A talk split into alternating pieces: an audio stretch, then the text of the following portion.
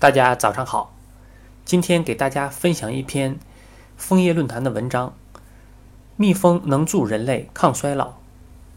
最近，研究人员发现了一种有望让人类活得更长、更健康的方法。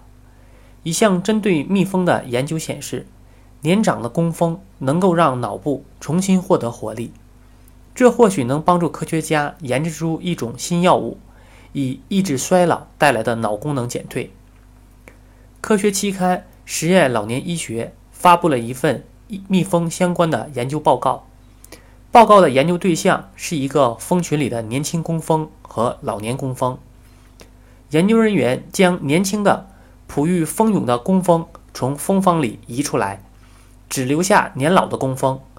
虽然后者在生命仅有六星期的晚期中显示出学习能力衰退的现象，但在年轻工蜂被转移之后，它们仍然肩负起哺育蜂蛹的责任，比如分泌出蜂蛹生长所需的蜂王浆。这个研究的牵头人是亚利桑那州大学生命科学学院的尼古拉斯·贝克。他在报告中指出，那些上了年纪的工蜂能像年轻的工蜂一样工作，虽然已经年迈，但他们重新变得活跃了起来。在分析这些重获活力的老工蜂之后，研究人员发现，他们的脑部发现较高含量的蛋白质和谷氨酸。在人类脑部中，如果谷氨酸的含量达到一定水平，人的记忆力和学习能力会得到加强。